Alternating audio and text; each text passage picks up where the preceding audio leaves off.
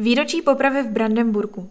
V úterý 20. února se v obřadní síni v zámečku Ernestínu uskutečnila vzpomínková akce u příležitosti uctění památky 16 občanů Příbramska, kteří byli 19. února 1945 popraveni ve věznici v Brandenburku u Berlína. Pětního schromáždění se zúčastnili představitelé vedení města Příbram, potomci hrdinů protinacistického odboje a další hosté. Tragické události, které se staly jen několik týdnů před koncem druhé světové války, připomněl ve svém projevu ředitel Hornického muzea Příbram Josef Welfl. V úvodu tohoto setkání promluvil také starosta města Jan Konvalinka.